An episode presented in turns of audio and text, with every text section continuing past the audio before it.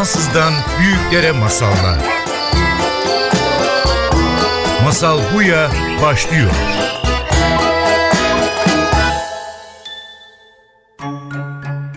Masal Buya'ya hoş geldiniz. Benim adım Judith ve bugün Nesli Keskinöz Bilen'le beraber stüdyoda. Nesli Bilgi Üniversitede psikiyatrist ve psikoanalist adayı. Beraber kendi masalımız üzerinde çalışarak hayatımıza nasıl bir iyileşme getirebileceğimizden bahsedeceğiz. Nesli, hoş geldin. İlk sorum sana şey olacak. Çocukken sana masal anlatıldı. Anlatılmışsa hangi masal anlatıldı ya da bugüne seninle beraber yetişkinliğe kadar seninle beraber gelen bir masal var mı? Aslında belli bir masal yok ama zihnimde şöyle bir görüntü var. Ee, anneannemin bir dikiş makinesi vardı ve o dikiş makinesinde tık tık tık tık diye hani dikiş yaparken, Hı hı. nakış yaparken bir yandan da müzikal havasında şarkılı masallar uydururdu. Oh. Yani böyle şöyleymiş, böyleymiş falan diye. Şarkı yani E, hem ama şarkılı böyle Türk ah, hani bazen bu hüzünlü olduğunda sanki ağıt gibi ama her zaman hüzünlü de olmayabiliyordu. Böyle yaparmış falan. Ve hep oyun oynarken bile hani odanın içerisinde o hep arkada masallar anlatılıyor olurdu. Ve hani oradaki anlattığı kişileri anlamaya çalıştığımı, oradaki karakterlerin duygularını e, yakalamaya çalıştığımı falan hatırlıyorum. Ama bir yandan da hani fon sesi tık tık tık tık tık tık tıkla beraber şu an yani ben büyülendim. Dikiş makinesi iki işi bir araya getirmek ve masal aslında bir dikiş değil Evet. midir? Bir araya getirmek yani masalla hem insanlar bir araya getiriyoruz. Aramızda bir ip oluyor, bir ortak bir dil, ortak bir hayal, ortak bir kurgu.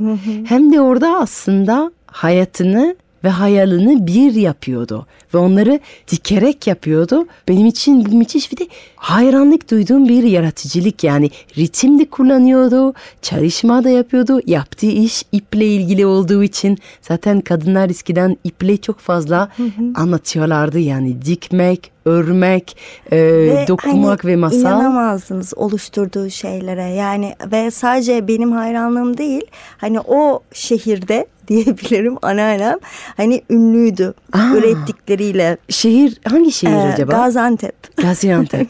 Kim? Gaziantep'te masalcı olarak ünlü olmak Masalcı büyük bir değil, şereftir. yaptığı nakışlarla Aa, ve nakışlarla. ürettikleriyle. Yani hani gerçekten hani o iplerden bayağı tablolar oluşturuyordu kumaşların üzerinde. Yaptığı şey resim hem de. hem resim oluşturabiliyor hem ince ince onları dokuyabiliyor. Bir yandan da arkada böyle tık tık tık tık tık hani o makina sesiyle kimi zaman ağıt, kimi zaman türkülü ve e, daha 9-8'lik bile olabilen e, bir şeyler akıyordu onun Şu an zihninden. inanılmaz bir ilham alıyorum. Çünkü ben şey düşünüyorum. Yaratıcılık eksikliğimizi bölmekten geldiğini düşünüyorum. Kimi sanatçı olarak resim çizer, kimi müzik yapar, kimi roman yazar ama modern şehirli hayatta sürekli bölünüyoruz. Herkesin bir uzmanlığı var ve sadece bu uzmanlıkla ilgileniyor.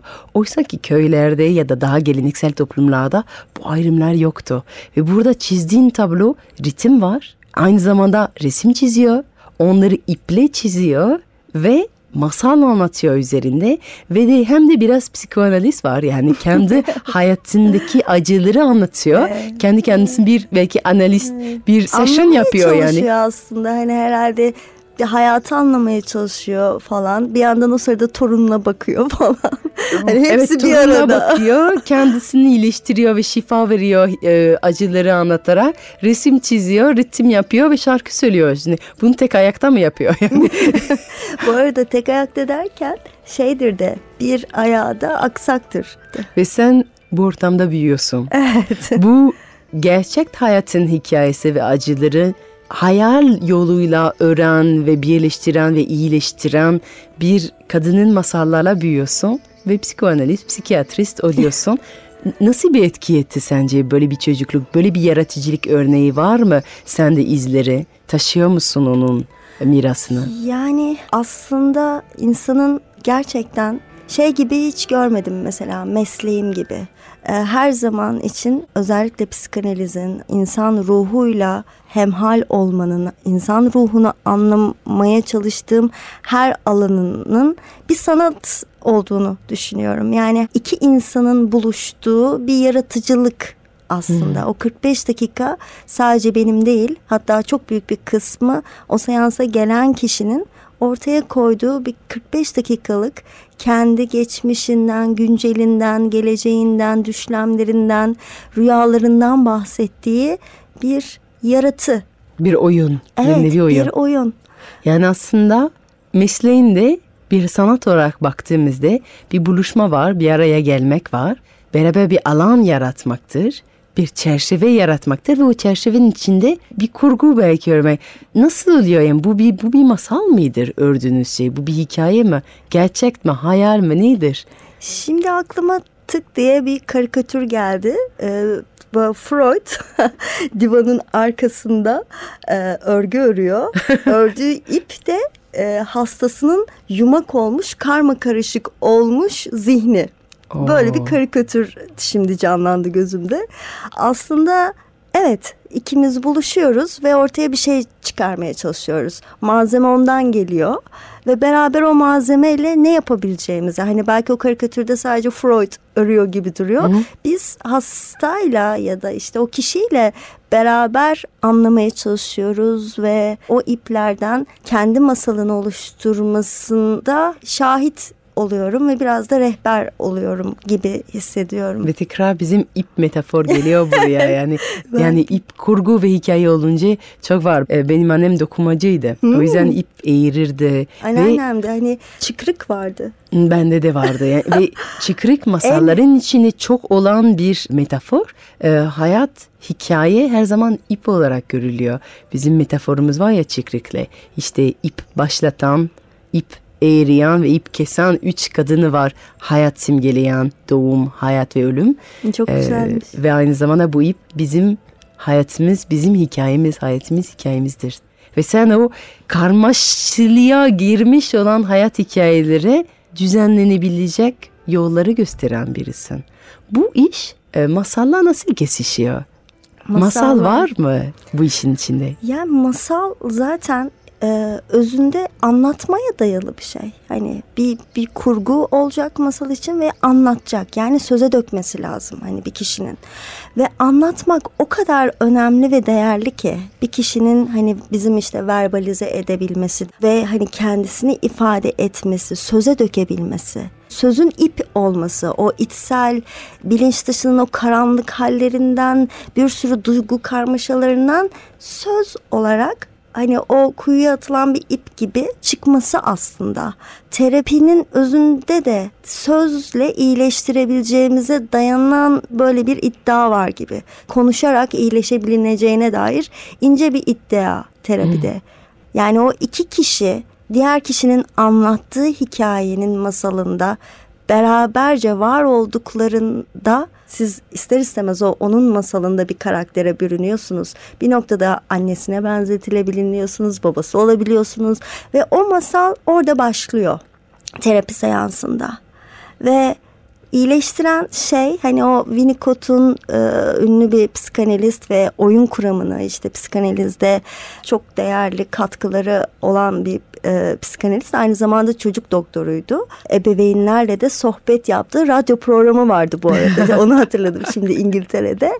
E, Winnicott yani iki insanı birleştiren her anlamlı ilişki ancak oyun alanında buluşur her tür anlamlı insan ilişkileri hani o iki insanın buluştuğu oyun alanındadır gibi bir cümlesi vardı. Dolayısıyla da iki kişi olarak o oyun alanını oluşturduktan sonra ondan anlamlar ve hani o anlamın analizleri vesairesi zaten bizi başka hmm. başka noktalara taşıyor. Hayat onu yaşarken değil, onu bir daha anlattığımız zaman, bir daha paylaştığımız zaman, yorumladığımız zaman yaratıyor olabilir miyiz?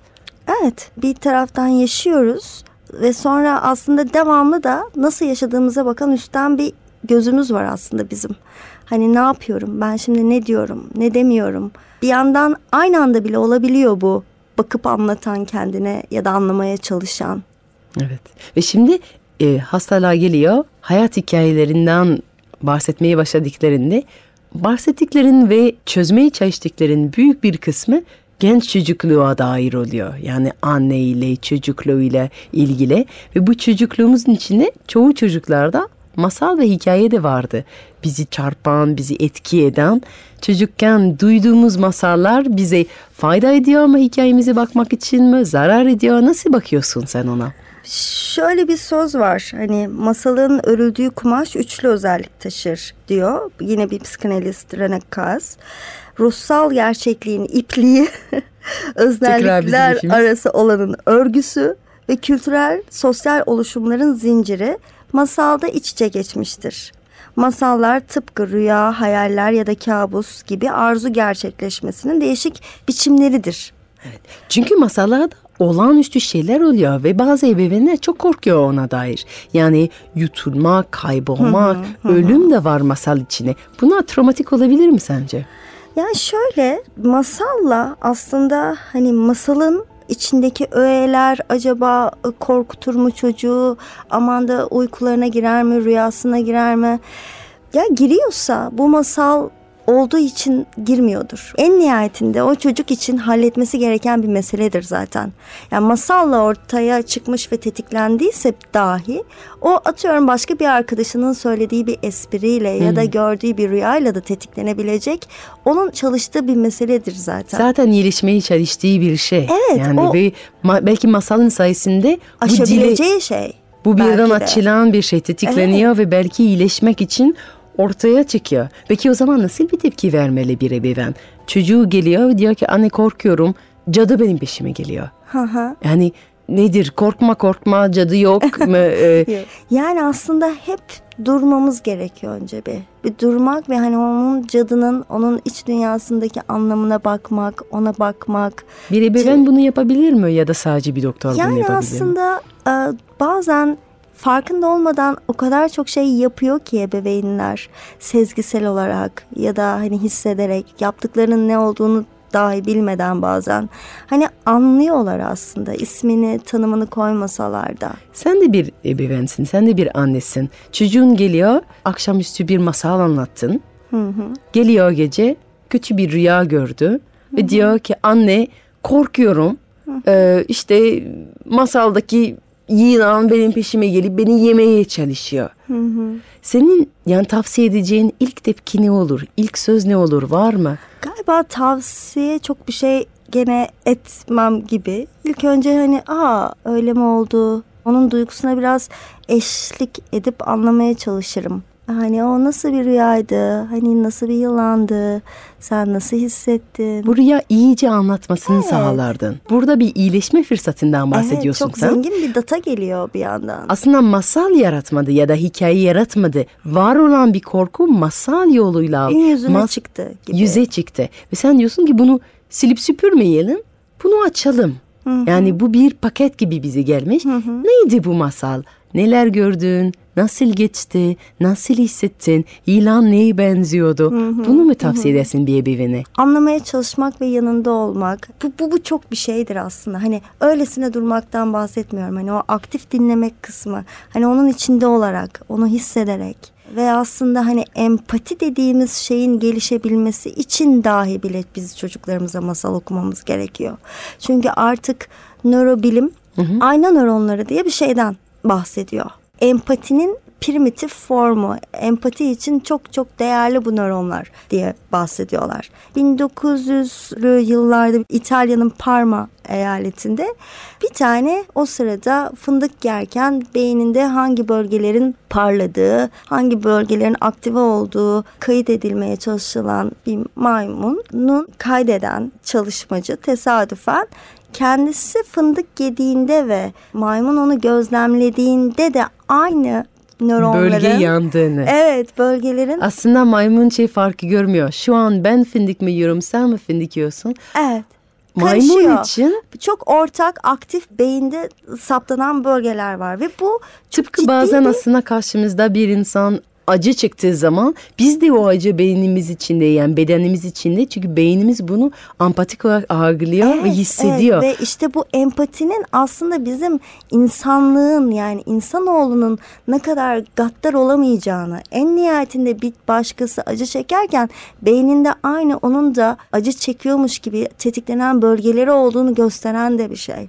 Evet. Yani aslında insanoğlunun biyokimyasına aykırı bir yandan da hani acılara karşı ya da karşısında başka türlü hisseden birileri varken ben başka türlü hissediyorum diyoruz işte kognitif olarak onu o duyguları bastırıyoruz ama gerçek olan şu ki hani Bağlıyız. beyninizde o noktalarınız aktif oluyor. İsterseniz siz onu değerlendirebilirsiniz, isterseniz değerlendirmezsiniz. Ama, aslında birbirimize sürekli bağlıyız. Bağlıyız. Yani biz yapmasak da masalda karakterlerin başına bir sürü bir şey geliyor. Ve sanki biz yaşıyormuşuz gibi. Hani gözümüzde imajine ettiğimizde, kurguladığımızda yani roman okurken de o karakterleri anlamaya çalıştıkça empati kısmı zaten kendiliğinden gelişecek olan bir de ayna nöronları üzerinden kendisi belki ejderha ile savaşmadan tıpkı Yaşamış olur. savaşıyormuş Savaş- gibi bir Masallarda güç, aslında, bir cesaret, bir hani ilk başta onun yaşadığı tabii ki endişe, kaygı, korku hani e, ve ama sonrasında da eğer beklerse, sabrederse masalın sonunu ki bu arada masalın aynı zamanda hani o dikkat eksikliği, hiperaktivite, şu bu buluna da nasıl iyi gelebileceğine dair bir şey olabilir belki. Çünkü masallar beklemeyi de öğretir, sabrı da öğretir. Sonuna doğru neler Evet, olacaktır. Yani ve iyinin Çok- kazanabileceğine dair umudu besler hep. Çok komik dün gece masal gecede bir tane çocuk vardı. Genellikle yetişkinler geliyor. Ve bir ara bir karakter bıraktık. Başka bir yere gittik. O da birden yüksek sesle dedi ki e, Vişnu'a ne oldu? Yani çünkü dediğin gibi çocuk biraz sabırsız olabilir. Dur orada bir karakter vardı başka bir yere gitti. Oradaki karakter neydi? Annesi dedi ki bekle görürsün. Ve aslında masalda bunu çok yaşıyor çocuk. Bir sabırsızlığı var. Şimdi ne olacak? Bekle görürsün. Ve bekliyor ve hakikaten görüyor. Bu dediğin gibi bir sabır üretiyor. Ejderha karşısında savaşırken masal yoluyla cesaret öğreniyor. Daha cesaretli olabiliyor. Kuyun dibine düşebiliyor. Kayboluyor, bulunuyor. Karşısında onu yemeye çalışan ya da onu yiyenler olur ama içinden çıkıyor. Birçok maceralara yaşayıp direnişli olmaya öğreniyor da aynı zamanda. Ee, çok faydalı bir şey var. Çok sevdiğim bir söz var o konuda. Hayal yoluyla yaşanılan şey gerçektir ve bizi iyileştirmeye gücüne sahiptir. Evet. Aslında terapide de Aynen böyle bir şey de yaşanıyor. Aynen öyle. Yani terapide de aslında kişi malzemelerini getiriyor. Atıyorum çocukluk öyküsünü, güncel yaşantılarını, düşlemlerini, rüyalarını, kendisine dair her şeyini ve o kurguda yani onun getirdiği neyse hani bizim için gerçek çok da önemli olmuyor zaten. Gerçekten nasıl bir annesi olduğu gerçekten gerçekten hiç önemli değil.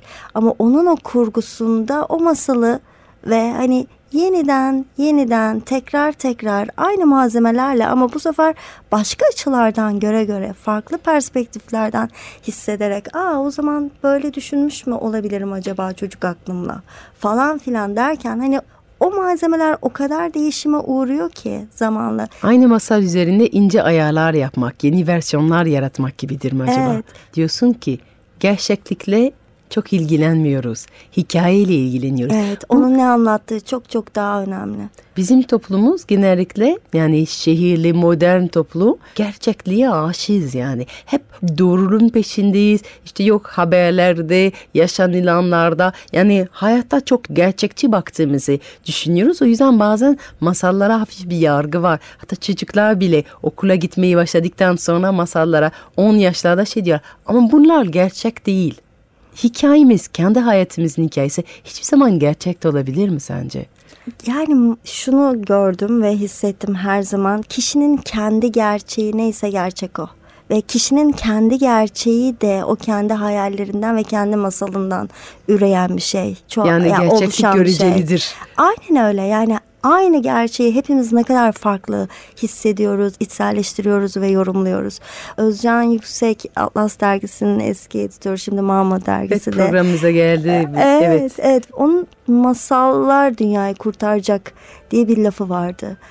Gerçekten öyle. Yani o aslında beklemek, sabır, iyinin kazanacağı, empati, bir öteki olmak nasıl bir şey? Oradaki karakter gibi hissetmek nasıl bir şey acaba? Yani Ben bu zaten- tüm bunlar zaten hani keşke hepimizde olsa da gerçeklik bu kadar bomba gibi düşmese içimize. Hani zaten bunlar içimizde olan şeyleri biz evrildikçe gerçeklik de ona göre şekilleniyor. Yani kişi nasılsa dünyası da öyle oluyor zaten bir müddet sonra. Yani nasıl anlatıyorsa, nasıl görüyorsa, hangi gerçekliği gerçek varsayarsa o kişinin onun dünyası öyle olur. Yani kendi baktığı gözlerle hayatını değiştiriyor. Evet. Hikayesini Evet. değiştiriyor. Ve biraz da Bambaşka. senin ritüel yani her hafta bu 45 dakikalık çerçevesinin içine aslında masalı değiştirmeyi, hayat değiştirmek için anlatılan masala ince ayarlar yaparak, farklı açıdan bakarak aslında dünya bu kişinin dünyası değişiyor ama Ve- terapiye gelince. Yani aslında hiçbir şey ilk başta değişmiyormuş gibi gelse de ufak ufak çıtır çıtır hani o kabuklar yavaş yavaş bir ötekiyle hani o masallar aynı masallar evet çocukluğum değişmedi yani hani onu geriye dönüp değiştiremiyorum ama bir bakıyorsunuz ki siz onları analiz ettikçe anladıkça anlamlar çıkardıkça ve elinizdeki o malzemelerle bambaşka şeyler üretirken buluyorsunuz kendinizi ve bu ne noktada nasıl bu hale geldi onu anlayamıyorsunuz bile. Aslında olaylar değişmiyor ama onlara olan bakışı, onlara olan gözleri değişiyor belki de. Evet, sanki böyle bir şey gibi göle damlayan bir damla gibi merkezinizden ailenize, ailenizden çevrenize, çevrenizden topluma yayılan bir hani aydınlanma gibi o içinizdeki çiğ ve işlenmemiş ham hepimizde olan duyguların işlendikten sonraki evrim geçirdikten sonraki hali yavaş yavaş dalga dalga ve yayılıyor ve bu bu çok değerli bir şey ve hani insanın devrimi kendi içinden başlamalı falan gibi sözleri ben o Cicero'nun o sözünü çok anlamlı da buluyorum. Yani evet yani olmasını istediğimiz dünyanın ta kendisi olmaya hani Gandhi gibi Evet. kendi içimizden başlamamız gerekiyor. Aslında kendi içimizdeki o sadistik tarafla, haset duyan tarafla, öfke duyan tarafla cebelleşmemiz. Hani o tarafımızla bir yüzleşmemiz. Çünkü bu duygular hepimizde var. Yani ben sadece atar damar ve toplar damarlardan ibaretim. Sinir hücreleri bende yok dem diyemeyeceğimiz gibi her türlü duygu rezervi hepimizde var. Ama hangisini ne kadar sulamışız Ya geçmişte. da bastır, bastırmışız. Hangisini çok fazla bastırmışız ve başka bir alandan nasıl fışkırmış gibi. Evet. Peki dışarıdaki hikaye ve içerideki hikayenin arasındaki gri bir alan aslında. Yani kişi dışarıdan bir malzeme getiriyor ve burada bu çerçevenin içinde bunun üzerinde çalışıyor ama hayal ve gerçek arasında gri bir yer masalların tam olduğu yeri gibi. Aynen öyle. Aslında Aynen kendi öyle. masalımız ve var olan masallar bir yetişkin iyileşme sürecinde olan bir yetişkin, analiz yapan bir yetişkin sence masal okursa faydalanır mı? Nasıl, var mı sence bir Ben ek bir masalların faydalı? her zaman her koşulda iyi geldiğini hisset yani kendimden iyi geldiğini hissediyorum. Çünkü biblioterapi diye bir bilim dalı var. Kitapların, masalların, kurguların iyileştirebildiğine dair. Ve hatta e, eski Yunan'da bir kütüphanenin kapısına şey diye yazılmış. İşte burası ruhsallığın iyileştiği yer Hmm, gibi. Ne güzel. e, dolayısıyla iyileştiren şeydir kitap, kurgu, bir öteki hani o karakterin içine girmek, masal. E, her zaman için bir ayna görüntüsü, bir ötekine empati, kendinizden çıkmak ama kendi duygularınızı bir öteki üzerinden anlamak falan. O anlamda öyle bir tarafı var. Peki biraz önce de mitos ve logostan bahsediyordun. Mitos, e, söylence bilimi e, ve mitoloji, psikanalizin de çok beslendiği işte o Oedipus kompleksi, işte hatta panik bozukluğun pan isminin geldiği yer vesaire. Hani aslında psikoloji ve psikiyatri ve psikanaliz mitolojiden çok çok da etkilenmiş. Çünkü e, mitoslar bir anlamda da tüm kolektif bilinç dışının ürünleri gibi.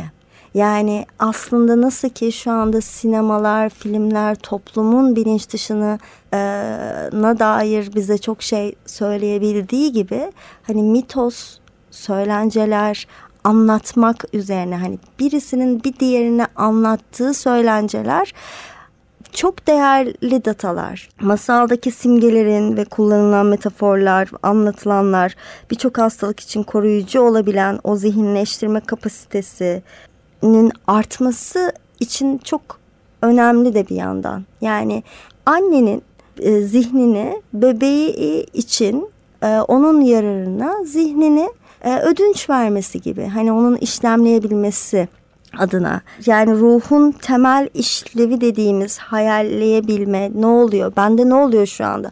Aa kızım da acıkmış mı? falan dediği şey aslında hani kendi zihnini onun hizmetine sunarak anlamaya çalışmasını, dünyayı yorumlamaya çalışması, söze dökmeye çalıştığı ilk nokta. Dolayısıyla da her anlamda söze dökmek, anlatmak, anlamaya çalışmak, o çiğ duran, içeride anlaşılmayan kaotik bir sürü şeye bir tanımlama, bir adlandırma, bir çerçeveye sokmak e, hani delirmekten koruyan şey. Ay çok güzel. Evet. Peki dinleyicilerimiz için son bir tavsiyen var mı? Masallar diyebilirim. Yani hani kurgu, masallar, kitaplar ve kendi masallarını öncelikle anlamaya çalışmaları belki. Yani her kişi bir kitap, bir masal ve hepimizin hayatı gerçekten çok biricik ve çok değerli ve bazen kendi hayatımızı, kendi masalımızı bile anlamıyorsak eğer, anlamadan bir ömür geçirmişsek eğer yazık oluyor. Yani birçok şey gözden kaçmış oluyor. Birçok zenginlik, derinlik e, gözden kaçmış oluyor gerçekten. Lezzet kaçmış olabilir evet. belki de. Çok teşekkür ederim Ben teşekkür Nesli. ederim. Çok sağ ol. Masal Buya devam ediyor. Şimdi Masal Buya'da büyükler için masal başlıyor. Toz taş yol, gez, gör, toz. Ama unutma, yolculuk yeni manzaralarla başlamaz. Yeni gözlerle, farklı bakınca başlar.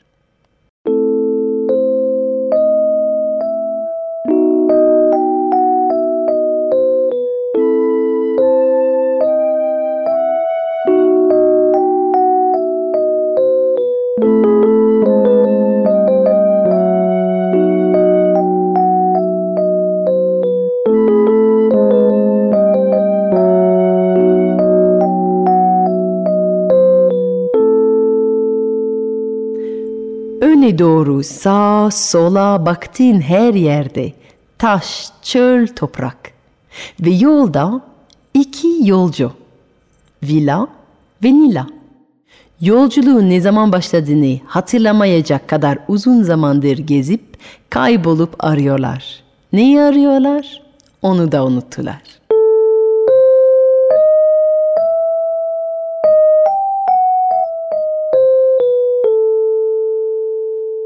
Bir gün taşlı yolun kenarında bir ağaç gördüler. Ama nasıl bir ağaç? Çölün ortasından mucize gibi çıkan, cennet gibi kokan bir incir ağacı. Nila hemen bu ağacın altında yumuşak toprağın üstünde uzanıp uyumak istedi. Vila ise uyumak istemiyor, devam etmek istiyor. Yalnız yürürsen hep istediğin hızda gidersin. Ama beraber yürüyünce biri yorulur, öteki devam eder. Yanında biri olunca ya ondan hızlı ya ondan yavaş ya ondan dinç ya ondan yorgun olursun. İşte beraber yaşamanın bütün zorluğu da güzelliği de burada yatmıyor mu?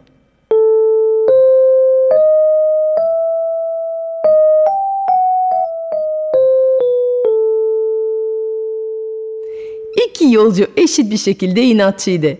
Vila Nila'yı dinlemeden yürümeye devam etti. Vila uzandı, gözlerini kapattı ve hemen uyudu. Eh, Nila bekledi. Vila gelmeyince yürüdüğünü yol geri gelip arkadaşının yanında oturmak zorunda kaldı. Vila ağacın altındaki yumuşak toprağa tamamen teslim olup yüzünde salak bir gülümsemeyle mışıl mışıl uyuyordu çoktan.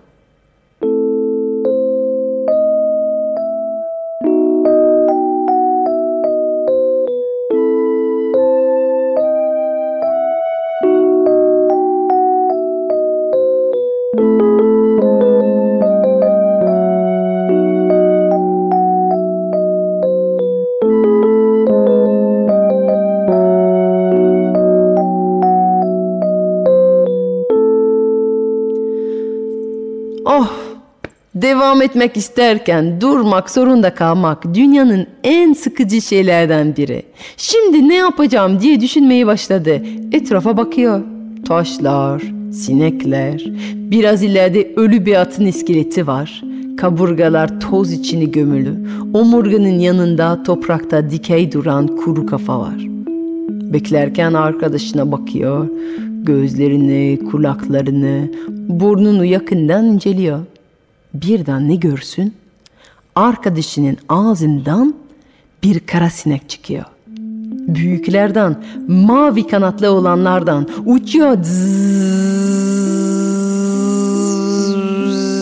Arkadaşının kafasının etrafına uçuyor. Bulutlara kadar yükseliyor, iniyor. Biraz uzaklaşıyor. Atın iskeletine kadar gidiyor. Atın omurgasının üstünde geziyor. Omur omur takip ediyor. Beyaz omurgayı kuru kafaya gelinceye kadar etrafta uçup yukarıdan seyredip kuru kafanın burnun deliğinden girip içine gezmeyi başlıyor. Yaptığı ses kuru kafanın içine yankılanıyor. Burun deliğinden çıkıp kulağın içine giriyor. Oradan çıkıp tekrar burun deliğin içinden geçiyor ve böylece uçarak kuru kafanın her köşesini inceleyip geziyor. Sonra dönüp villanın ağzına tekrar giriyor. O da sinek yutup uyanıyor.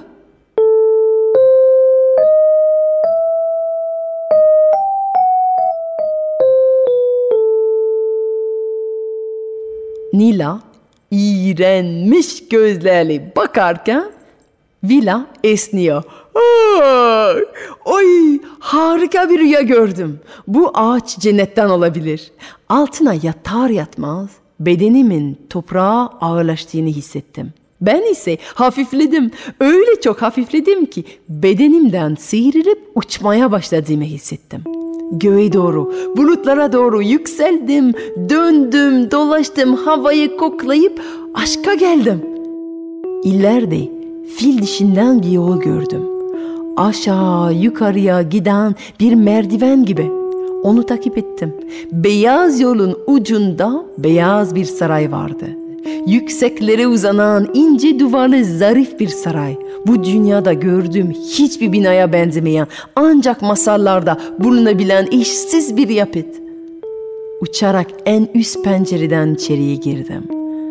İçine dans ettim, şarkı söyledim ve duvarlar sesimi yankılayıp benimle titrediler.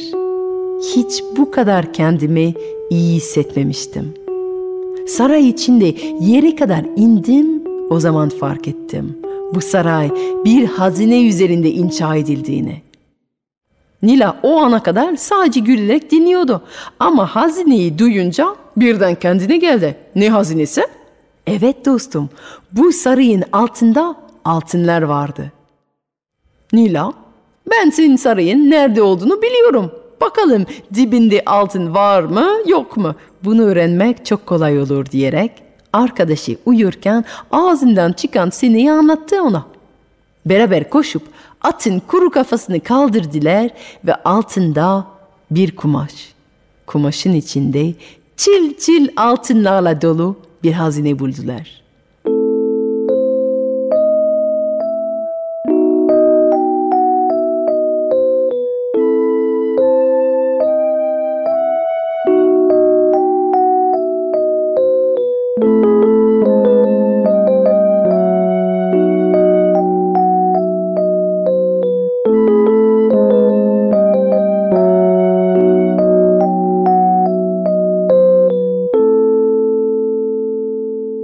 Bundan sonra tabii ki hayatları değişti. Paradan dolayı mı? Yok. Para ancak üstündeki kıyafeti, tabağındaki yemeği değiştirir. Yok. Ondan sonra hayatları en çok değiştiren para olmadı. Rüyalara, hayalleri farklı bakmak oldu onların hayatını değiştiren.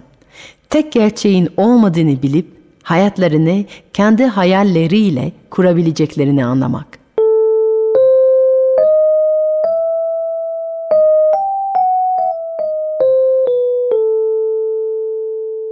Nila hayatı boyunca kendini sordu.